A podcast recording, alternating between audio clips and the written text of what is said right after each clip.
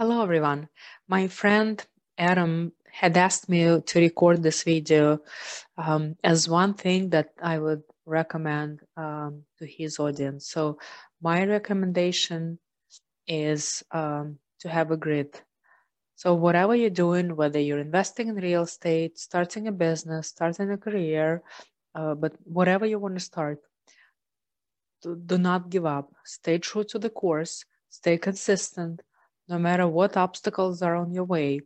Find ways to overcome these obstacles and always, always move forward. Surround yourself with, with like minded people that will support your goals and will encourage you. And I guarantee you, you will be successful in no matter what you do.